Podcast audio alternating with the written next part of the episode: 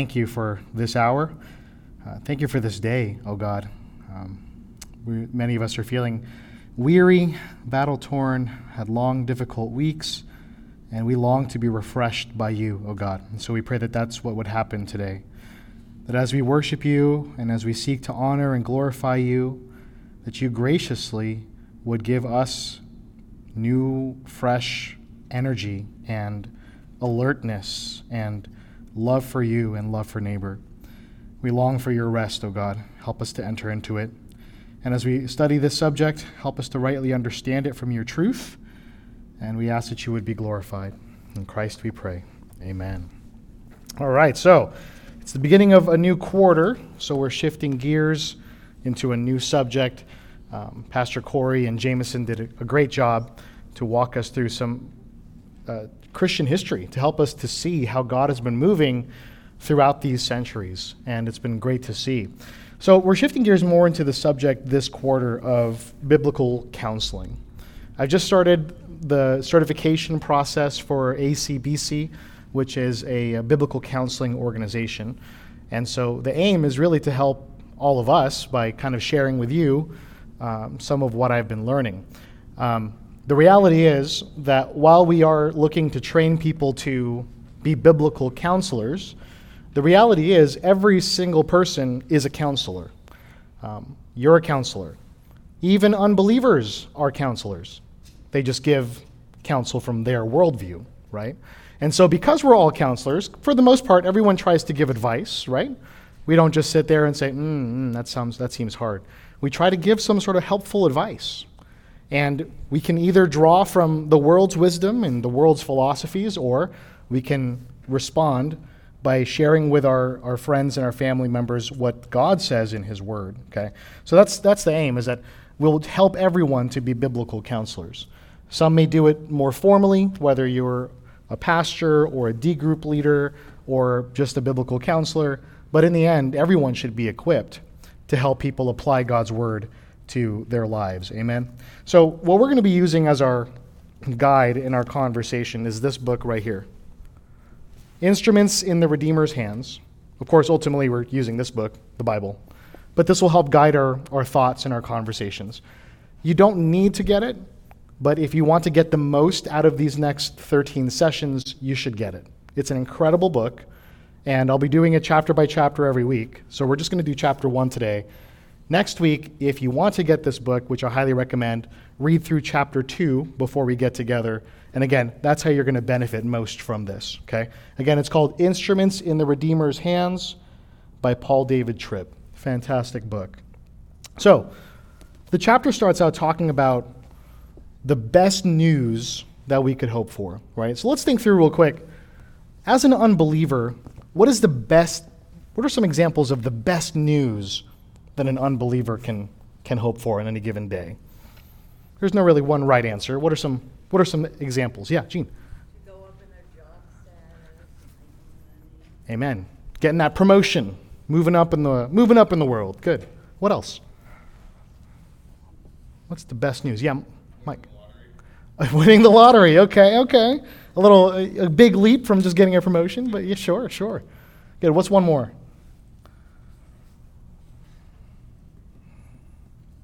What's the best news that someone who doesn't believe in the Lord can really hope for?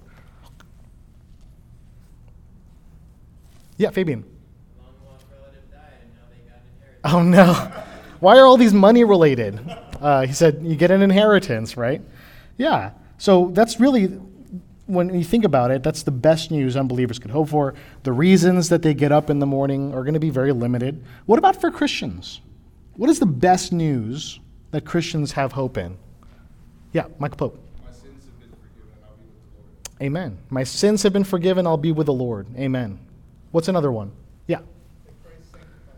The Christ sanctifies us. Good. Yeah. He takes us from our old selves that were God haters and he makes us more into Christ's image. Good.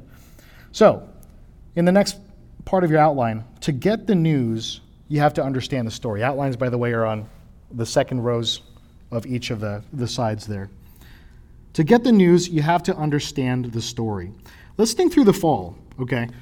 What are some things that, for example, what did the world not have before the fall? What was not in the world before the fall? Good. Sin. What else? Death. What else? Suffering.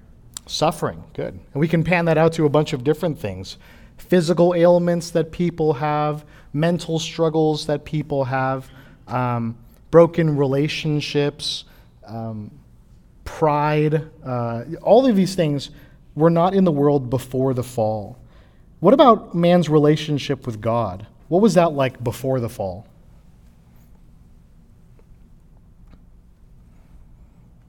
What was man's relationship like with God before the fall? Perfect. It was perfect. And what did that look like, Christian? The perfect relationship. What does that look like, a perfect relationship? Yeah, you said the relationship with God's perfect. Like, what does that mean? What does that? That means that God was walking with uh, Adam and he was doing what Adam was doing what God wanted him to do. Mm-hmm. Yeah, That there was no, I'm going to do my own thing. right. Yeah, so Adam was doing exactly what God wanted him to do. Uh, they walked with him in the cool of the garden. There was no, there was nothing to repair. Everything was a perfect situation between humanity and God. Creation was perfect. Our sin, our, our, our personalities were perfect. Uh, you know, our soul was perfect. Yeah, our souls were perfect. Or Christian, or what did, what did you say? The the first part. Uh, creation was Creation was perfect. Creation was perfect. There was no there were no issues. There were no earthquakes. There were no floods. There were no blizzards. Right. Creation was perfect. Um, we didn't have any weird sinful idiosyncrasies in our personalities. Those were perfect. Yeah.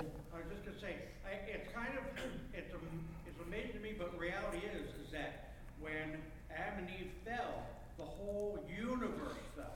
Mm-hmm. It wasn't just that little location. It wasn't just the earth.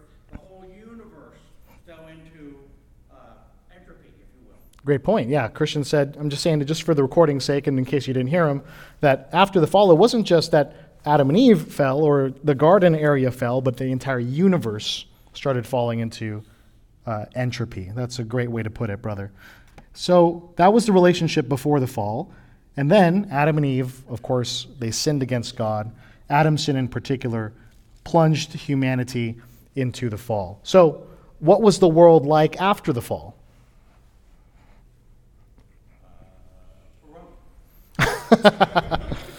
like Pahrump. Good. I'm sorry. Let's say Cleveland. Okay. Cleveland. Yeah. Okay. Yeah. Mike. And then- on our, uh, on our labor, so the curse specifically to Adam is that there was work before the fall, but it wasn't the sinful, hard, arduous toil that now after the fall. Yeah. Work is work is difficult now. What's your name, Miss? I'm, May. May. Yes. May. Pain and suffering. Pain and suffering is in the world now. Yes. Christian. I, I think that, yes, there was work before the fall, but the work was to honor God. Once we fell, then we wanted to honor ourselves.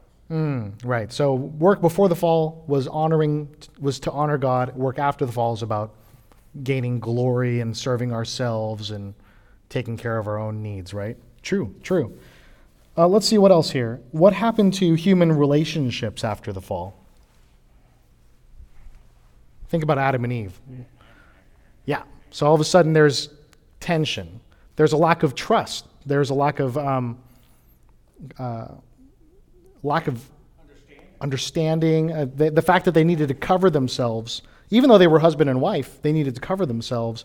There was something broken in this relationship, a lack of understanding. Hmm? Remember the, the, between uh, Cain and Abel, okay? Cain Yeah. killed Abel because he was envious of what Abel's sacrifice was. That's right. Cain and Abel, a great example.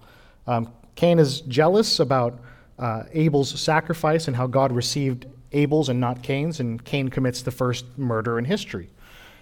Adam and Eve, um, what is the curse on, on the woman after the fall? Child pain and childbirth, amen. And disobedience. Her desire shall be for her husband, which is, uh, I think, rightly understood to mean that she's going to want to take over. She's going to, to want to rule over him. Um, so, yeah, and so you have that. And then on the other hand, when you look at just like the commandments, to husbands, from two husbands about their wives, Husbands don't naturally live with their wives in an understanding way. They don't typically lay down their lives for their spouses. That's why they need to be commanded to do so. Otherwise, there would be no need for that. Um, when it comes to not husband and wife, but just generally between people, there's selfishness, there's competition, there's rivalry, there's bitterness, there's clamor, there's just all sorts of things that have entered that broke human relationships. What, what other issues do people now have since the fall? What issues do people have ever since the fall? David? So death, absolutely. Ricky, Victor, Ricky, and then Victor. Oh, okay, Victor and then Ricky. Illnesses. Illnesses. Mm-hmm.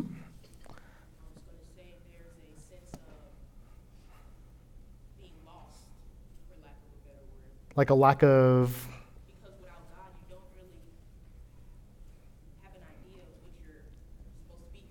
Like a purposelessness? Yeah, that's true. That's true.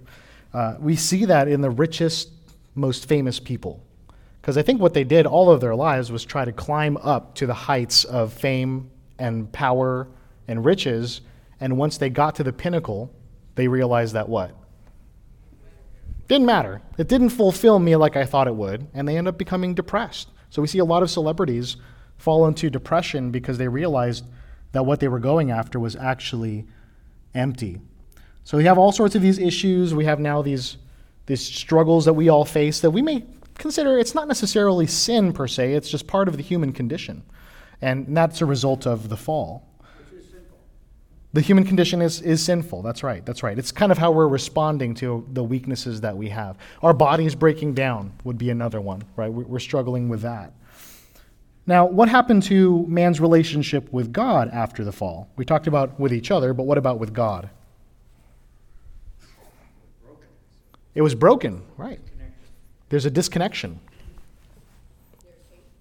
It's hatred, right? The Bible doesn't say that man um, was neutral towards God. It says that they had enmity with God. They hated God, right? Yeah, so there's this division. There's no access to Him. God needs to grant access to His people. But humans in general don't have access to Him, though people think they do. They presume upon Him and think that God should listen to all of their prayers and that He should treat them. And if they were to die even without believing in His Son, because they were generally good people, they think He should allow them into heaven. So man's relationship with God after the fall was broken. What about um, man's relationship with God's law? What happened to that after the fall?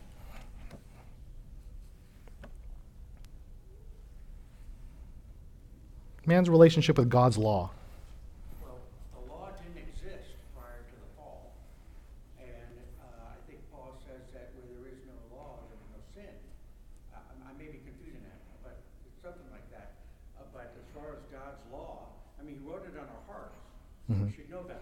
Right.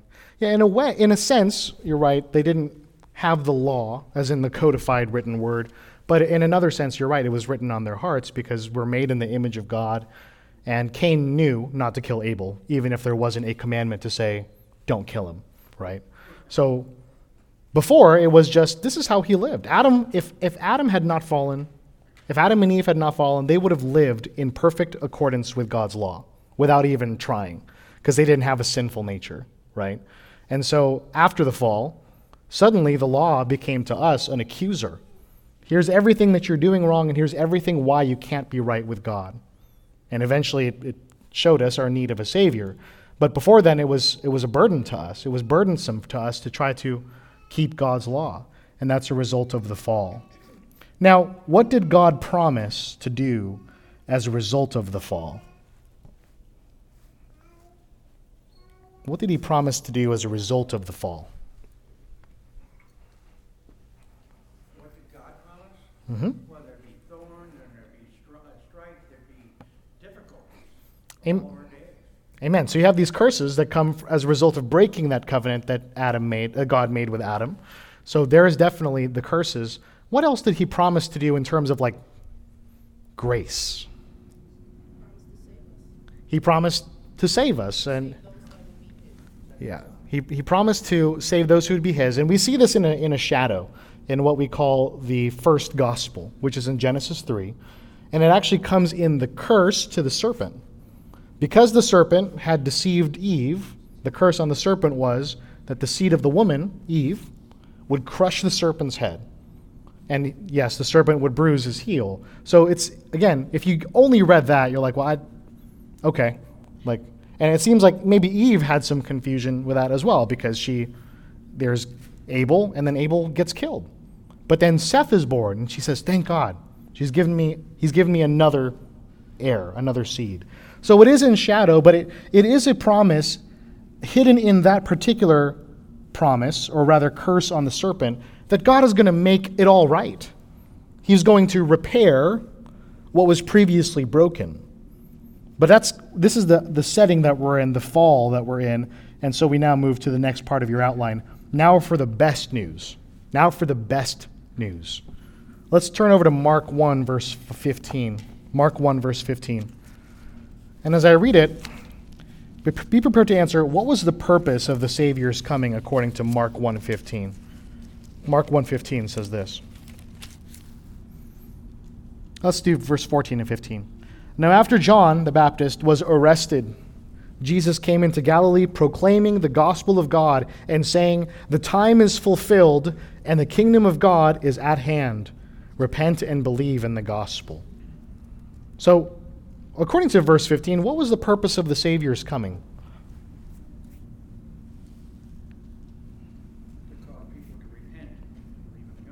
Good, good. So call people to repentance, call people to believe the gospel. What about before that? Or rather, in the verse earlier than that? Who, who said that? Yeah. To bring the kingdom of God. He says the time is fulfilled. Other translations say the time is here. It's finally here. And the kingdom of God is at hand. So what we see is this was promised and it was and it was shown throughout the Old Testament. It's coming. It's coming. God is going to bring his kingdom to earth and then the savior comes and he says the time is fulfilled. It's right now. It's happening right now. And the kingdom of God is at hand. Now, why should that give us hope to get up every morning? Why should the fact that Christ came to bring God's kingdom give us the hope to get up every morning? Well, it's historically true that he existed, that's why we're in year twenty twenty-three. But also is that we know that we have a Savior and that he is looking after us. Amen. Amen. So we know we have a Savior. We know He's looking out for us. Good. What else would you add to that? Why should the fact that God's kingdom is here in Christ and spreading get you up in the morning? Yes, sir. Uh, I would say, so like you preached on a passage a couple of weeks ago where you talked about how uh, the servant in Isaiah forty-two four is Jesus. And in that passage, it specifically says that he won't grow discouraged or weak until he has established justice in the earth. So I can be confident that Christ is going to bring the kingdom of God, establish his purposes, and he promised he's not going to stop until he does that. Yeah, he won't he won't grow tired until he brings justice to the earth. And that gives us comfort that he is actively doing that.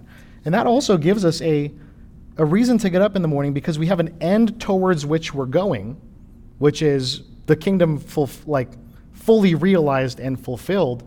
But also we get to experience this concept every single day in our lives. It's something that is an ongoing thing that's happening as God saves more and more people through Christ, and as more believers are being transformed more into the likeness of Christ. And as you, a believer in Christ, are being part of that, being transformed into the likeness of his Son. That's a hope that unbelievers don't have. But that's the purpose that unbelievers don't have. And so that should give us hope every single morning. Let's take a look at next at, um, eh, I don't want to skip this question. Um, what are some things that, that God said in the Old Testament that indicated that he was going to restore what was broken? What are some things in the Old Testament that kind of hints to us or just says it outright? He's going to fix everything that was broken in Genesis 3. Albert. The fact that God is shalom. Shalom means to bring everything back together, to unite back. Mm-hmm. That implies that God's purpose is to restore that relationship that He built, created Adam and Eve. Hmm Yeah, I think that you said that God is um, restoring shalom onto the earth. Uh, he is. Uh, shalom is, is not just like like peace in general. It's shalom is like peace in every possible way. We could describe what it was like in the Garden of Eden as before the fall. That was shalom. That was peace with God, peace with each other, peace in the situation that we're in, and He is restoring that. Good. What else in the Old Testament indicates to you that God is going to fix everything? Yeah. Uh, Isaiah chapter, Isaiah chapter two, now it will be that in the last days, the mountain of the house of the Lord will be established as the head of the mountains and will be lifted up above the hills. And all the nations will stream to it, and many peoples will come and say, Come, let us go to the mountain of the Lord. They will hammer their swords into plowshares and their spears into pruning hooks. Nation will not lift up sword against nation, never again will they learn war. Wow, amen. Amen. Um, I want to, just because you're far away, I want to read that again. What are the verses you read? Isaiah 2. Uh, yeah, Isaiah two, verse, uh, one. Isaiah 2, verse 1. The word that Isaiah the son of Amos saw concerning Judah and Jerusalem. It shall come to pass in the latter days that the mountain of the house of the Lord shall be established as the highest of the mountains, and shall be lifted up above the hills, and all the nations shall flow to it.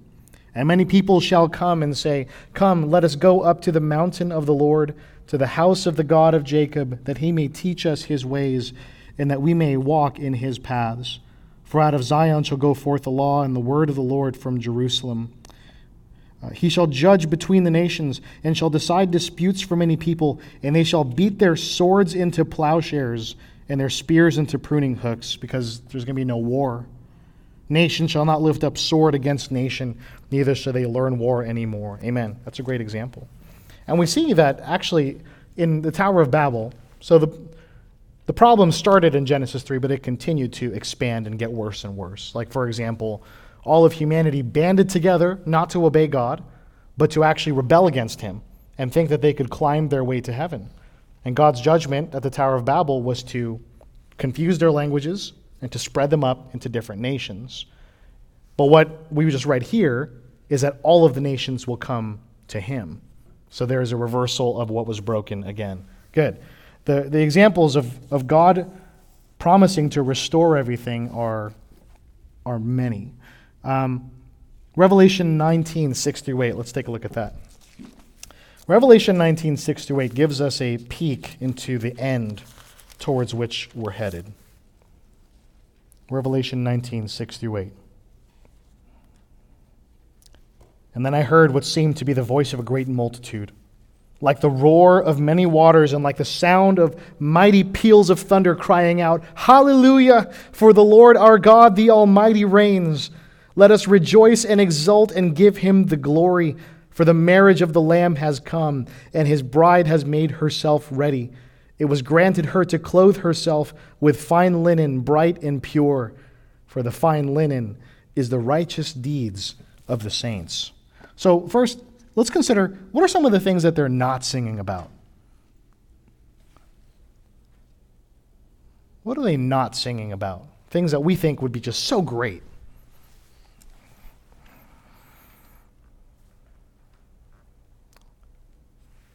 Like, hallelujah, my son became a lawyer. Right? What are some other things that they're not singing about?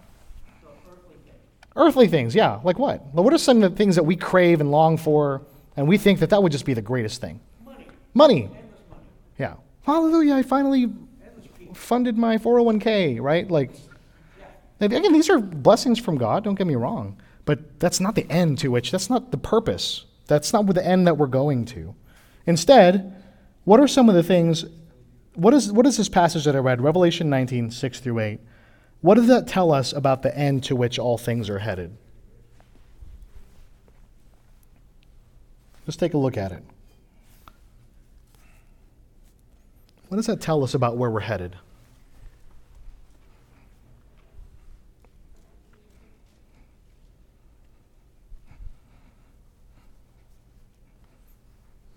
It looks like it's actually Jesus who is preparing his bride. Amen? We're headed towards the Lord, marriage of the Lamb. Good. What else about this end is, stands out to you? What are we headed to?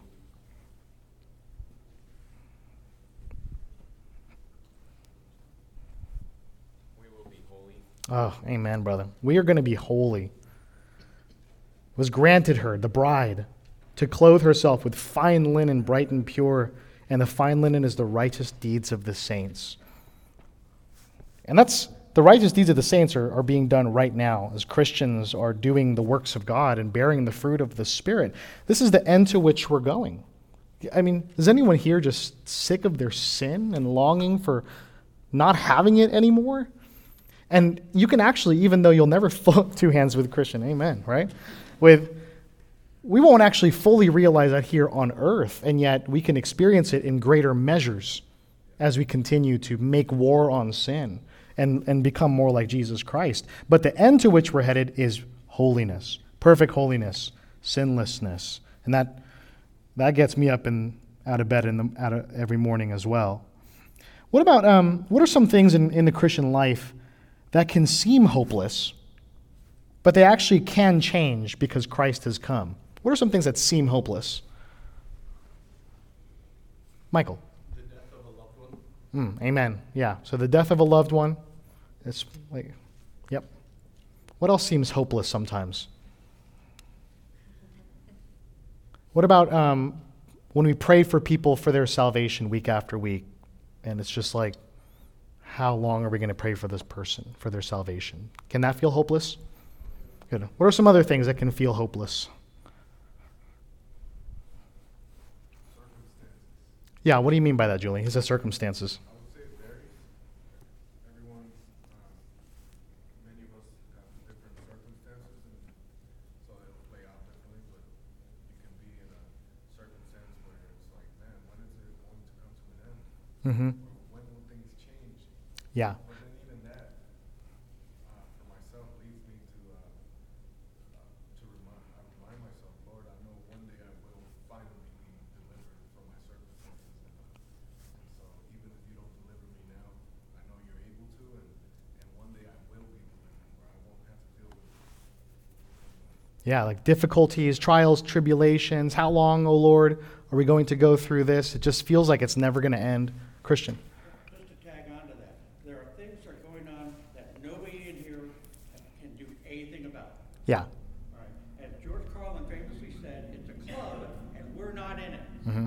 Mm-hmm. And the club is committing all sorts of evil that we have no control over. That's why I turn to God every day. Amen. There are people in power who are doing things that we, as people in this room, can really have no impact on directly. So these things feel hopeless, but there is hope because Christ is king. He has come, he's brought his kingdom, and all of these things we have hope that he's going to change. So when it comes to the death of a loved one, if they're in Christ, their death is not permanent. As a matter of fact, they're in the spirit with the Lord, enjoying him right now, and they will be raised in, in glory in the future. Um, when it comes to our circumstances, like you said, do we believe that because God is king, because Christ is king, that he can take us out of those circumstances? But even if he doesn't, that he'll use it for his glory and for our good. And that one day he will remove us from those circumstances by bringing us home, right? Um, the salvation of other people, again, it can feel hopeless. We pray, we pray, we pray. But how many times have we seen God act in a marvelous way to bring people to himself? At least as many Christians in this room, as, at least as many Christians in this room, and then other people who we've prayed for that God acts. And then I think one that we'll probably focus on a lot is that it feels like our battle with sin, it, that feels hopeless sometimes. It's like, why do I keep doing the things that I don't want to do? And everything that I hate is what I do. And it makes me wonder, am I ever going to have victory over sin? Because Christ is king, yes. Yes, we can. Like every every day we can have more victory over sin, and in the end it'll be perfect. Julian. Um, I'd like, I would say also for us to be mindful, like when we read Romans eight twenty-eight and twenty-nine, that all things working together for the good. The good is the conformity to Jesus. And so we Amen. have to be reminded of that because our circumstances can probably never change. And then we're like, well, how is this working for my good?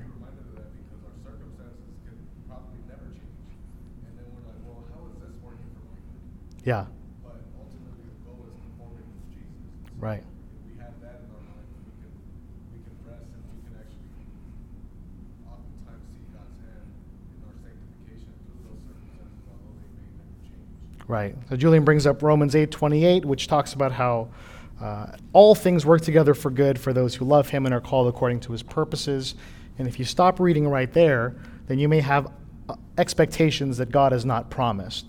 Like uh, one example I've given recently was, um, you know, my, I broke up with my girlfriend, but that means that God has a better girlfriend for me.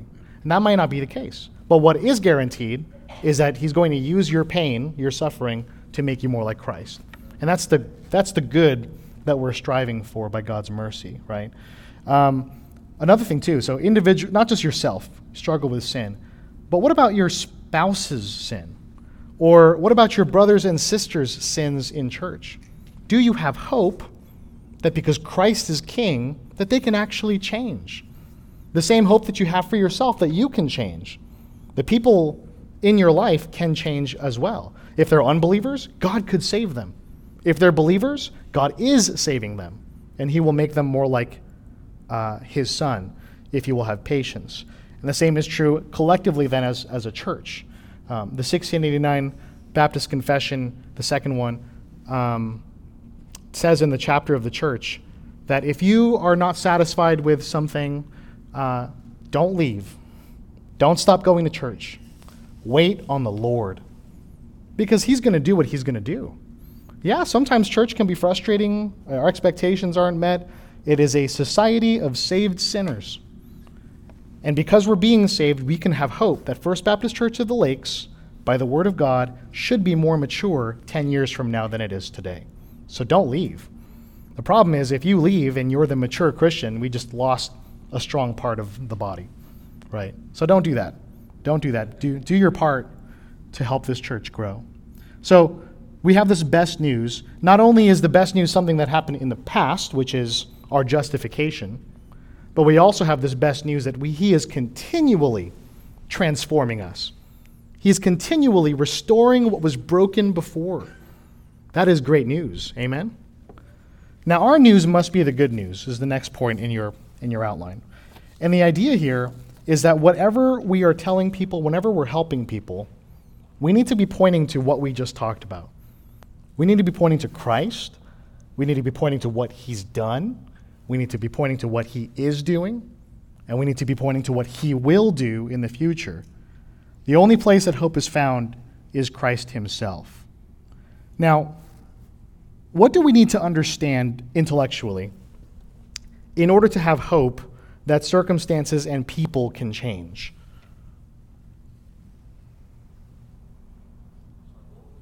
Yeah, what do we need to understand in here to have hope that people can change and our circumstances can change? We do is look at ourselves. Amen. So we see ourselves as an example. Yeah, I, am not who I was when, bef- the moment from. I'm not who I was when I got saved. I'm different now. You should be too. Yeah. I saw him. Gene. trust that God will, will work in our hearts, right? Yeah, trusting that God is going to work in people's hearts. So, um, the guarantee for Christians is that is the case. You have the Spirit dwelling in you. You will bear the fruit of the Spirit over time. Yeah, Sheila. He who began a good work will be faithful to complete it. He who began a good work will be faithful to complete it. Amen. Julian and then uh, Daniel. Daniel and then Julian. Um, fellowship really helps. You know, when we when we hear other people's stories, when we hear other people's testimonies, we're less likely to feel bad for ourselves, to have hope. hmm Yeah, when you hear other people's testimonies and how the Lord has worked in their life, that gives us uh, courage as well. Julian. Yeah, what do we need to know intellectually in order to have hope that circumstances and people can change?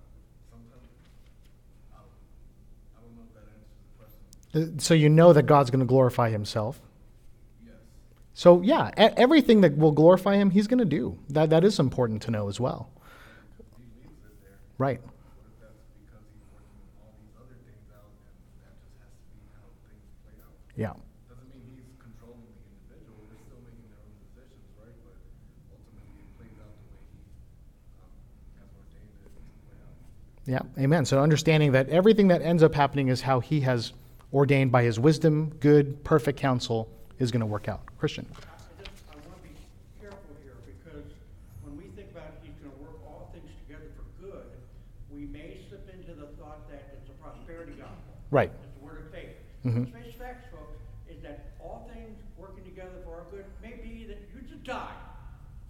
Okay, well, you live Christ, but the God die as gain, okay, so. Right. You know, may die, that's it, That's right. Yeah, yeah. Good. And Christian just reiterated that all things works together for the good could mean that you go through suffering and even death, right? Let's go Sheila and then Tita Cora. I think we have to remember that ultimately the good is to glorify Christ. Yeah. He changes us, makes us more Christ-like, but at the same time, it's to glorify Him. Mhm. So it doesn't mean the good means more money, a bigger house, health, all Mhm. of that stuff like Christian's saying.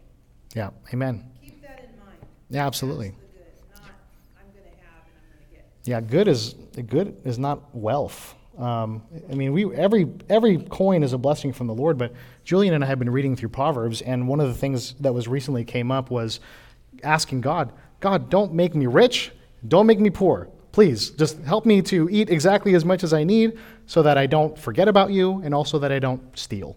Right. So it's like just keep me where exactly where I need to be. Right. Tita Cora. We should remember that sanctification is, is a process. Amen. And also remember the good old days when we said that be patient with me, God is not yet done with me. Remember that expression? I like it. Yeah. So she said. s- 70s and 80s? Yeah, sanctification is a process. Be patient with me because God's not done with me. Amen. Yeah, that's important to remember because again, if you're if you're wondering why you haven't defeated sin as of today, it's because it's a process.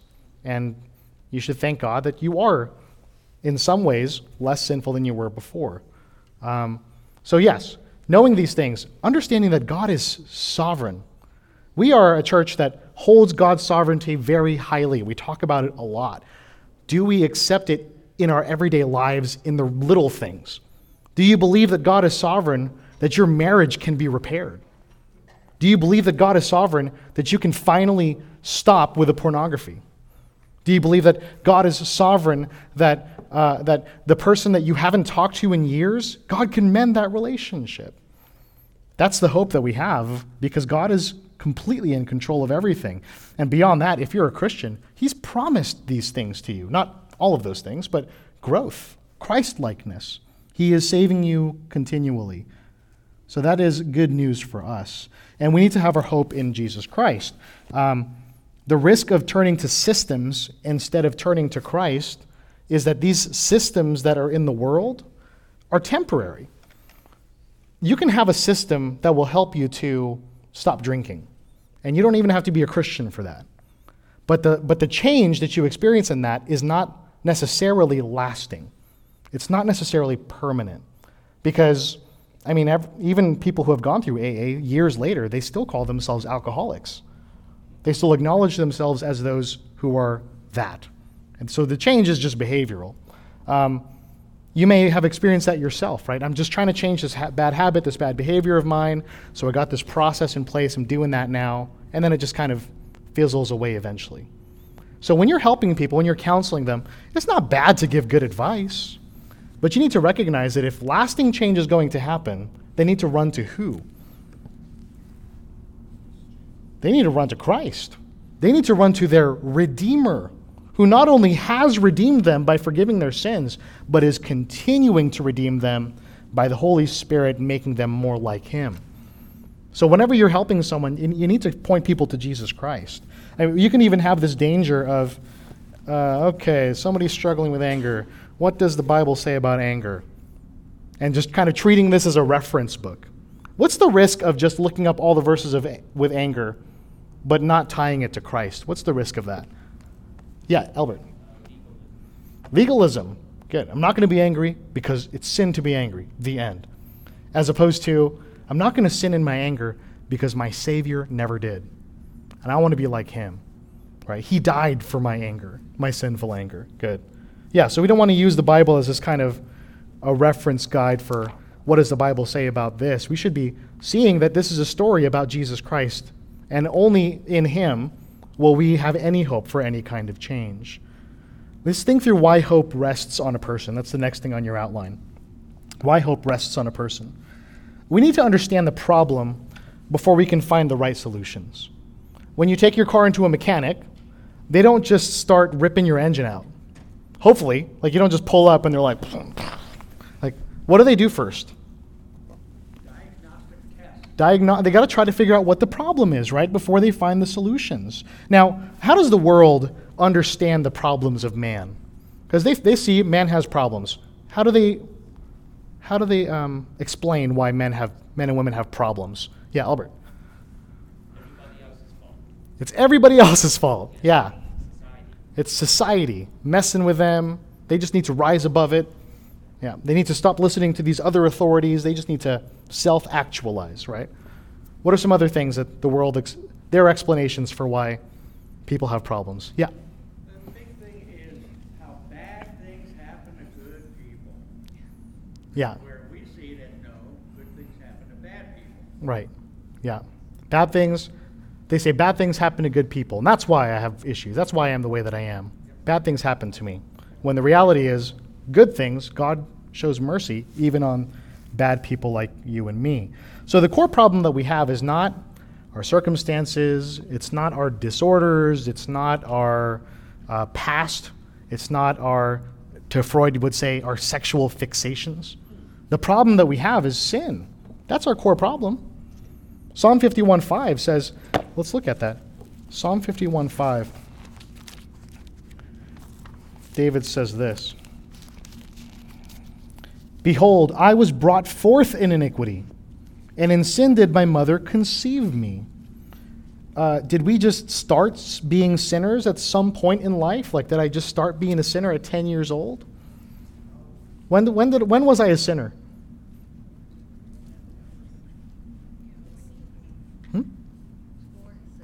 I was born in sin. I was immediately a sinner. And while I may not have come out of the womb lying, um, I sinned as quickly as I possibly could have. Right? We sin. Uh, uh, somebody put it rightly this way. They said, um, "We don't. We're not sinners because we sin. We sin because we're sinners." So you didn't become a sinner at your first sin. It was because you're a sinner that you first sinned. Does that make sense? So sin is the issue that we're really facing with. Sin impacts the way that we think, sin impacts the way that we feel, sin impacts the way that we act. When someone sins against us, we sin back. We respond sinfully towards the sin that they committed against us. And so we need to recognize too that we need a redeemer. That's why we look to a person because the systems won't solve the problem. We look to a person who is willing who is going to redeem us out of all of this. Now, our pasts, of course, have a um, have an impact on shaping us. Our pasts do have that. But what is the danger of blaming our pasts for how we are today? What's the danger of that?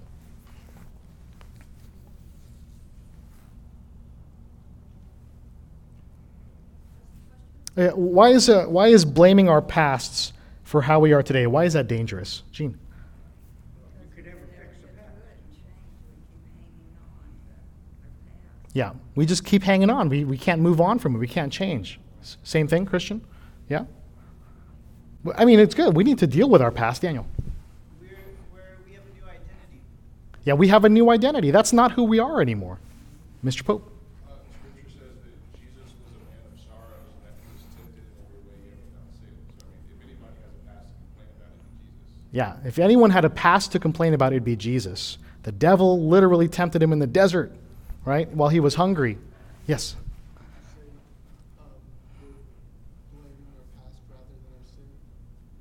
Yeah, blaming our past rather than our sin. Yeah, yeah. Look, we need to not be, pretend that our past didn't happen, but we have to recognize how did we deal with our past? How did we process the things that we were going through?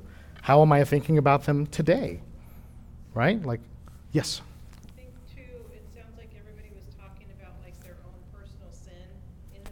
Mm-hmm. But people can sin against you. Yes. And you carry that too forever. Absolutely. And that is something that teaches us that we don't have to forgive. We can't understand. You know, I don't. I don't think you can fully understand that unless you learn how to forgive. Christ's forgiveness to you, you're not really understanding it if you can't forgive. You can't forgive. I'm sorry. I'm, I'm not sure.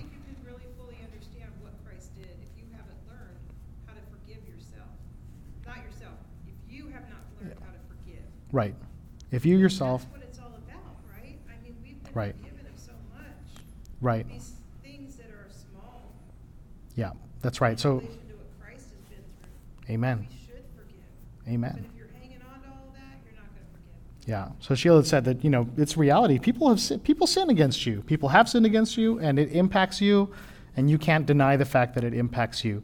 Uh, we we have the ability to forgive because we've been forgiven. Is Sheila's point? Because the Savior ties His forgiveness of us, God's forgiveness of us, to our forgiving other people. He says, if you don't forgive other people, your Father's not going to forgive you. And I think if we if we dug at that, at that enough, we're, what we're talking about is you haven't really understood what forgiveness means. You, you may not actually have trusted in Christ for forgiveness if you're unwilling to forgive other people. Now we know in the flesh it's difficult to forgive, but if you're just like completely shut out from even considering it, um, like that servant who's like, that guy owes me 200 bucks, pay right now, right? That's that's indicating that you haven't realized that you actually haven't been forgiven, right? So yeah, we need to deal with our pasts, but we need to also recognize how am I dealing with it today? God will not excuse your sin today because of your trauma in the past. You're, if you're sinning today, you got to deal with your sin today. If you dealt with something sinfully before, you have to repent of that. Okay? Let's think about so anyway, tying that all back in. Because of all of that, we need to hope in Christ. He needs to be the the the motivation for change. He needs to be the source of change. We need to recognize that he's promised those things. Look at this last section. What sin does to us. What sin does to us. How do toddlers demonstrate for us our sin problem?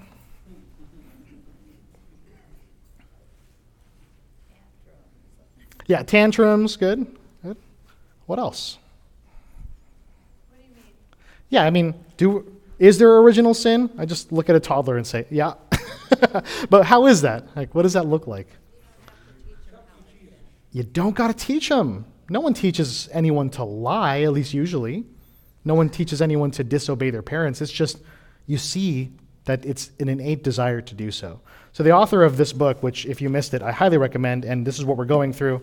So, if you want to get the most out of this, get this book and read chapter two for next week Instruments in the Redeemer's Hands. The author tells a story of his toddler where he tells his toddler, Don't touch the outlet. It's, you could get really hurt. Do not touch that. And do you understand? Uh, yeah. And then he's like, Okay, well, I don't know if he understood or not. Later, the toddler's over by the outlet and he looks at dad, looks at the outlet, looks back at dad, and dad's just pretending like he's not noticing this. But then what he what really amazes him is that the toddler looks back at him one last time and then he goes for the outlet. Right? So what does that tell you about the toddler? He knows. He's this is an innocent curiosity. He's going because his dad told him not to, right? And disobedience is in our nature. Yeah, that's right. And so from this uh, illustration, he, he shows us how sin does three things to us. The first thing is that it produces rebellion in us. The kid wanted to go to that outlet because he was told not to. What about us as, as adults? How does sin produce rebellion in us? What does that look like?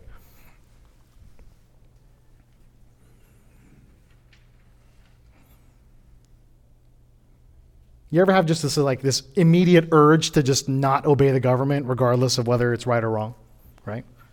Christian. I don't know why I'm having to work on this job. I can't believe I'm working on this job. Why is this so difficult? Why is my boss so difficult? Why are my coworkers so difficult? Why, why? So just general discontentment and not wanting to submit to your bosses and the fact that God put, is the one who put you there. Good. Sheila. I hate to say this, but I'm going to, because it's true. Yeah. Sometimes if Marty calls me out on my sin, I want to say, well, you do it too. so Marty I just, I don't want to receive it. Right. Yeah. So correction. We want to uh, we want to ignore correction. And another thing that has stood out in Proverbs is the idea that it's foolish to reject rebuke. You want you should want people to tell you what you're doing wrong, right, Julian? Yeah, that's important.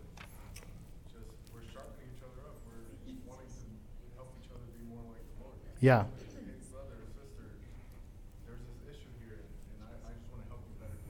Lord. Right. Right. So we're supposed to try to help each other become like Christ, but when somebody tells us something we're doing wrong, our first our first fleshly interaction or reaction is, "What do you know? You're a sinner too. Don't judge." The Bible says, "Don't judge." Right. Um, so yeah, that's that's a good example. So rebellion is uh, the first one. The second thing that sin does to us is it produces foolishness in us. So the kid was told, "You're going to get hurt if you touch the outlet," but in foolishness, he wanted to go touch it anyway, right? What about for us, even as Christians? How, could, how does sin produce foolishness in us? What's an example? like what I just said. Oh, right. I think it's foolish for me to do that. Yeah. Someone tells you, You sin too, of course. Yeah. So rejecting rebuke and just Yeah, turning it back to the person, that's foolish. Good. How else? Yeah, Julian. Would you say uh, this is a good example when uh, we have a worldly way of viewing things, and instead of addressing our our uh, our ignorance, we just like, no, I don't want to. I don't want to see things biblically, so I'm just going to see things worldly, and it does produce foolishness Mm-hmm. uh, from a biblical standpoint, right? We see it biblically, and we're like, that's not biblical. It's foolish. It's worldly. Would you not say that's an example? Just like go like listening to the world's wisdom, basically, which is just foolishness. Yeah, absolutely. Yeah, I mean, w- one real life example we see very often is young people getting very lonely, really wanting marriage. They know it's foolishness to go after an unbeliever, but they're gonna do it anyway because they're in love, right? It's foolishness. It's sin. You would you would go after a Baal worshiper instead of a Yahweh worshiper? That's sin, right? One of my great regrets is that I didn't listen to older people when I was younger. And one of the things that our Mhm. has inundated us with is that the youth are always right. Right. Listen to the youth. How dare you, Christian? How dare you? You've taken my childhood. There are people in our church that have been given advice by older people, and those younger people have said, nah, I'm gonna do my way. Yeah. So ignoring um, the wisdom of the previous generation, it's foolish. Uh, the one example, I, I always get them mixed up. It was either Jeroboam or Rehoboam, one of Solomon's sons. He gets advice from the elders, the older people. Say, how should I rule? And they say, just back off, and they're going to love you. And said, I don't know. So he asks his friends, and they say, go even harder than Solomon. And he goes, all right, let's do that. And it ended up being terrible, just like, just like the older people said. Good. I saw a hand up somewhere. Julian. just want to add that just because an older individual is giving advice and counsel does not automatically make it the correct advice. Good point. It's, it's important to understand that um, it has to be rooted in scripture. Otherwise, it, it's not. It can't be just automatically looked at. point.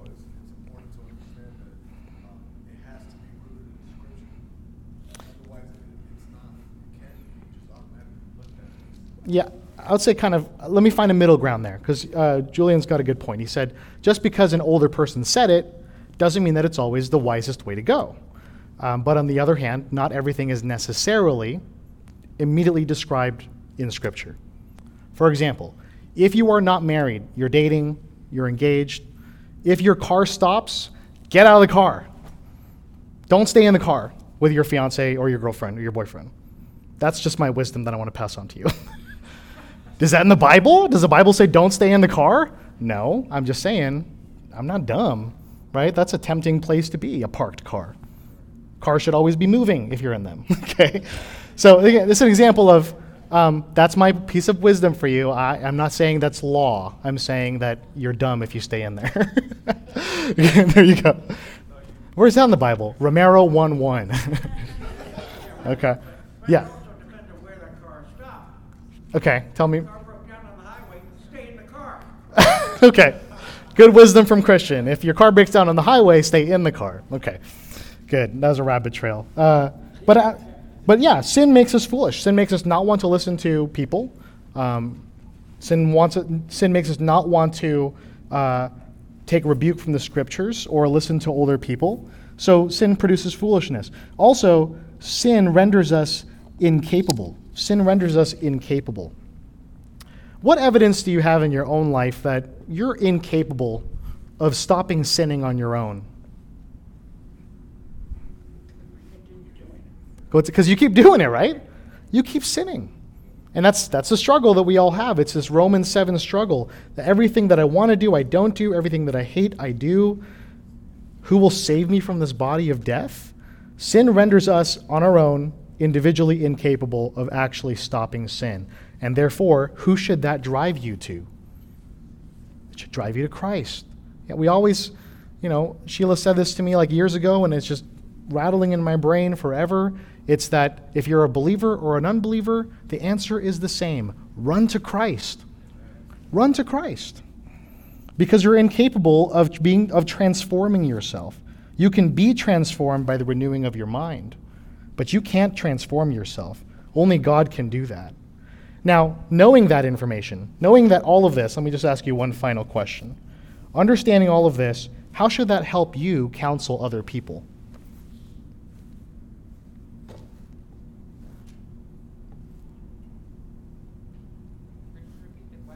Yeah, knowing that only Christ can do any kind of meaningful transformation in someone, how should that help you counsel people? One. read the Word of God more because, like, the only way you're gonna give good advice is when you have the Word of God uh, in, in your heart, you know, from the beginning. Because, like, otherwise you could give counsel that sounds good, and then, like, a couple of verses later or a couple of chapters later, so to speak, you end up finding out, oh, that was not the best counsel I could give. Amen. You got to know. Amen. You got to know the Word of God. You got to know the Word of God. Part of the Great Commission is not just to make disciples and baptize them, but to also teach them to observe everything He commanded us. It's you need to know the Word. Julian.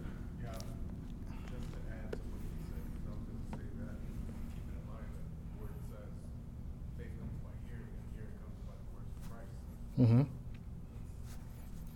Yeah, faith comes through hearing, and hearing through the Word of Christ. Good. Yeah, Steve. I think a lot of times when we do sin, we're so ashamed and we don't want to broadcast it in any way. We just want to keep it inside and work on it ourselves. Right. And we, if we're counseling somebody, we should say, you know, you need to confess it to God. You should confess it to God and ask for His help. You can't do it yourself. You're gonna, you know, and it'll Mhm. lead to His glory. And if you think that you can do it yourself, and you think that you got your positive results by yourself, you're not glorifying Him. Amen. Yeah. So counseling people to confess their sins to God and to and to ask for His help because they're not going to do it on their own. Absolutely. I'll, ju- I'll just part with this this closing thought and before I pray, it's that whatever you're counseling someone or discipling someone, the aim is Christ likeness. The aim is not simply behavior modification. So if someone comes to you and they're struggling with some sin, the answer is not stop it, right? I mean, immediately they need to stop it, yes. But the end goal is that they become more Christ like, that they become further along in their journey. And that's what we're called to do, every single one of us. So let me ask God to help us. Lord, we truly are instruments in the hand of your Son, and we pray that you would make us good ones. As we go through this together, help us to rightly understand what your will is for us and to help people to take one step closer to your Son in every instance that we possibly can. We can't do that on our own, O God, and neither can those who we're helping. We rely completely on your Spirit. Mold us into the likeness of your perfect Son, O God. In Christ's name we pray. Amen. Thank you.